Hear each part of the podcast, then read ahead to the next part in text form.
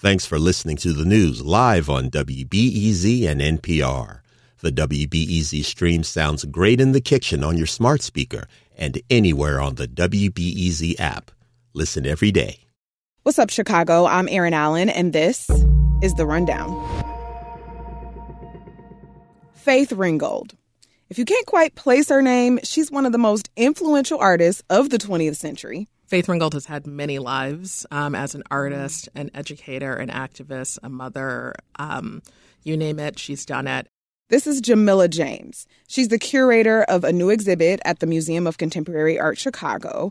It's called Faith Ringgold American People.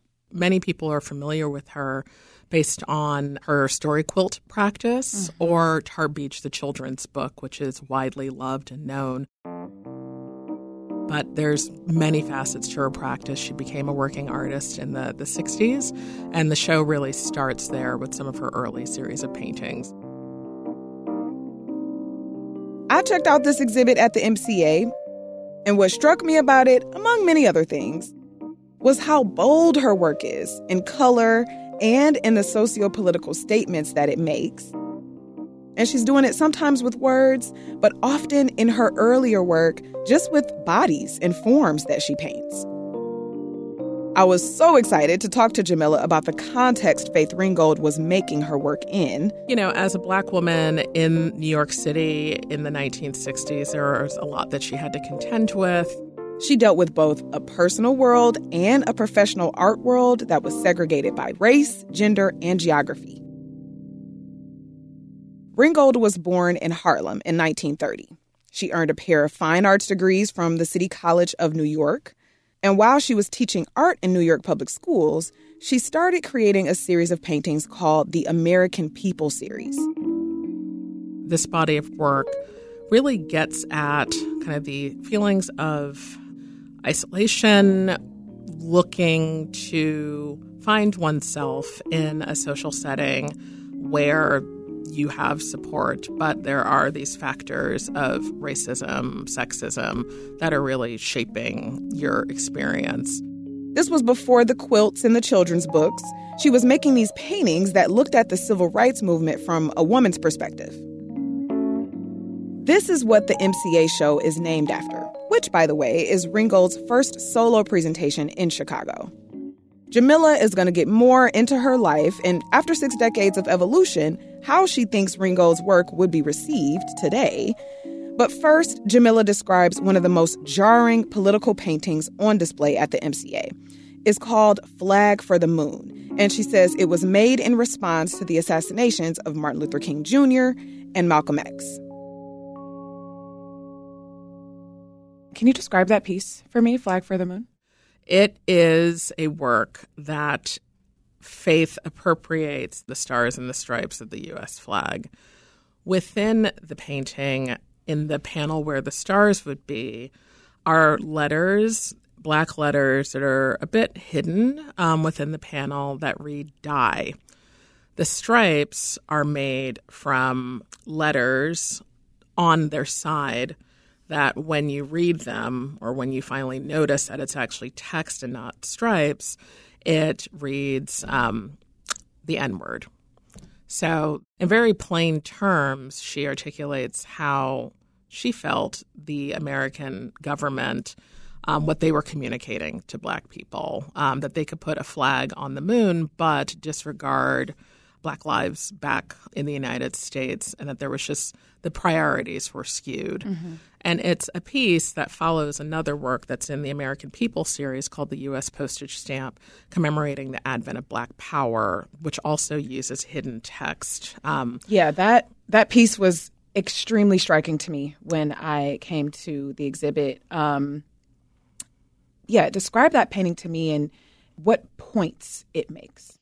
I have to say, when I first saw that work at the new museum, I was floored. It mm. was in a room with Flag for the Moon and also what is considered uh, Ringgold's masterwork, American People Number 20 Die, which is the last um, work in that series. Unfortunately, we weren't able to include it mm-hmm. in our presentation, but it's those three works that really concisely articulate her concerns at the moment. So the U.S. postage stamp takes the form of a postage stamp. It's a large format painting where there's tiles of white faces that comprise most of it. But on one axis is a row of black and brown faces, and then on the other are letters that spell out black power. However, if you turn your head to the side and look at the painting sideways, you'll notice that the negative space between the, the tiled faces reads white power. So, what Ringgold is talking about in that respect is the ways that white supremacy aren't necessarily visible to people that it doesn't directly impact. Mm-hmm. So it's a very sophisticated yes. work. Um, it is a very jarring work. You could totally miss those letters in the painting, and that's part of the point. Yeah, yeah. Um, those letters are the bigger letters, which yes. speaks to the potency of white power and white supremacy, but that they are hidden also speaks to the invisibility of yeah, it. It's in plain sight. It That's takes right. over, you know, the entire horizontal right. axis of the painting. It's much larger than the letters that spell out black power. And also, I should note that the intersection of the black power line and also the black and brown faces line converge mm-hmm. as an X in the center of the painting, which is re- reminiscent of the Confederate flag. So you have ah. this other um, connection to the legacies of slavery in the U.S. and you know the, the continued project of um, white supremacist violence and traumas. Yeah.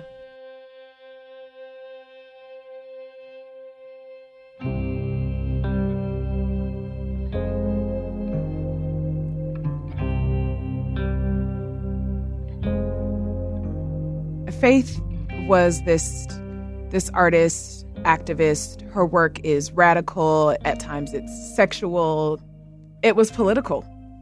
This is all really original, but it, also makes sense for her being a black woman coming into her craft in the 60s and 70s. Like a lot of folks making big statements back then, um, she got into some legal trouble, and I wonder if you can talk about the Judson Three. Oh yes, okay. um, so the Judson Three incident uh, comes on the heels of the staging of the People's Flag show, which was this group show um, that Faith and other artists put together, where artists were kind of meditating on the meaning of the American flag and appropriating the form of the American flag at a time when that was frowned upon. Mm-hmm. Um, she showed Flag for the Moon in that show. Uh, three people, Faith and two other artists, were arrested and charged with desecration of the American flag. Ultimately, these charges were dropped, but you know the fact that we're you know in the mid-century and artists are being arrested um, because they are using the flag to address the social circumstances of the time and also to speak back about um, the Vietnam War at the same time. Uh, it seems like a very frivolous situation, yeah. but it's one that you know is very much a part of Faith's story um, because it's this event in the trajectory of the various activist causes that she was um, working with yeah. at the time. Yeah. If Ringgold was coming of age today, right, coming into her craft today, how do you think her work would be received differently, or do you think it would be similar? I feel like it would be similar. I think the thing that's very striking about this show and about Faith's body of work overall is its timelessness and its timeliness. Um, so much of what Faith was talking about in the 1960s and the 1970s, unfortunately, are very much still a part of our world today. Talking about the civil rights movement, the Black Power movement, the feminist movement, they're unfinished projects that are still, you know, part of our everyday. Um, there are still instances of violence against black and brown people. Um, it's a daily occurrence, and that was something that Faith was speaking about, you know, in the 1960s. Um, I don't think the work would be that different. I mean, maybe the modes of production might be different, you know, with using a craft based technique like quilting you know, there was a lot of conversation, especially amongst women artists, about using craft based techniques and like redefining this notion of women's work. That's not necessarily a conversation that's still being had now with the popularization, for instance, of ceramics. Ceramics have come back in a big way. A lot of artists are using them. It's not, it doesn't necessarily have the potency. The critique doesn't have the potency that it did, hmm. say, in the 1970s. But I think by and large, the issues that were being addressed in the vehicle um, by which those were being addressed, I think it would be pretty similar. Hmm. Faith Ringgold is also an educator. She worked with children, wrote children's books, she's a mother. How does her identity as a nurturer really come up in her work? One of the works that I think is an important one in the exhibition that gets to these ideas of being a mother protector is the slave rape series um, from 72 73 where there is this image of a woman a pregnant woman faith um, wielding a hatchet you know fiercely protecting her unborn child. Um, there's also this is a self-portrait. Yes okay. yes. And then there's two other panels that have images of her daughters michelle and barbara. And you know, this idea of, you know, a woman trying to protect her children, um, a work that comments on the history of sexual violence against enslaved people and enslaved women. I think that's one of the first introductions, really, of this nurturer protector mm. sensibility that emerges in the work. Yeah, yeah. I mean, she she herself has said that a, a lot of her work, all of her work, is autobiographical. I haven't come across such an autobiographical and like actual self portraiture body of work um, besides Frida Kahlo is a person that, that mm-hmm. I think about a lot, that I've thought about a lot as I've been, you know, getting into Faith Ringgold's work. I wonder in your studies and curating, what have you gathered is the significance of self portraiture as an artist? What what does that say about them?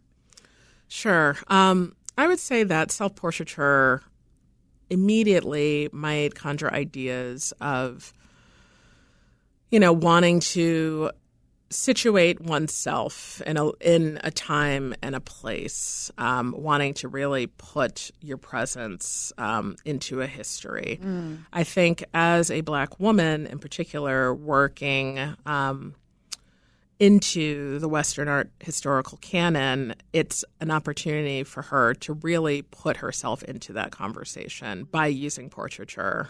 Um, I am not of the mind that portraiture is any kind of narcissistic pursuit. Mm-hmm. I think it's really important for artists to start with themselves as subject. And sometimes the work, you know, goes in different directions. But I think it's really important that Ringgold throughout her work, even if it wasn't a direct representation of her, her voice was consistent, her subjectivity was well represented. And some of the themes of the work are quite universal. So even though it's starting from a personal place, it expands to reach, you know, other audiences mm-hmm. and reflect other experiences. But I think primarily um, something that she said was, you know, portraiture was her way to kind of find her place, find her way mm. in the mm. world um, initially, especially at a time when there was limited representation of black women in visual art, be it as participants or as subjects within it. Yeah. Faith Ringgold, her work it has all these themes of history and travel and her own personal experiences, painful and joyful, um, all together. And I mean, she's just one of the most influential cultural figures of her generation. Um, I wonder what her work and life have taught you in terms of either creating or appreciating art. I would say one of the things that really sticks with me is how uncompromising she was um, in getting her thoughts and experiences out into the world. I think the willingness to fight for a place at the table and also to be really strident in the language that was being used in her work and the themes that she was wanting to de- deal with, um, be it racism, sexism, violence, trauma, and the like. She really put it all on the table and was really fearless at a time when artists weren't necessarily having that strong of a voice. The fact that one person was able to do all of these mm. things being an artist, being a teacher, being a writer, having a family life. Often it's said that, oh, you have to choose one or the other. And she's proof positive that you don't have to do that. She's really a living legend and so influential. You can see the the scale of her influence in so many younger artists that are exploring, you know, crafting, autobiography, narrative, um, etc., in their work and doing so unapologetically. Jamillah James is the Manilow Senior Curator at the Museum of Contemporary Art, Chicago. Jamillah, thank you. Thank you so much for having me.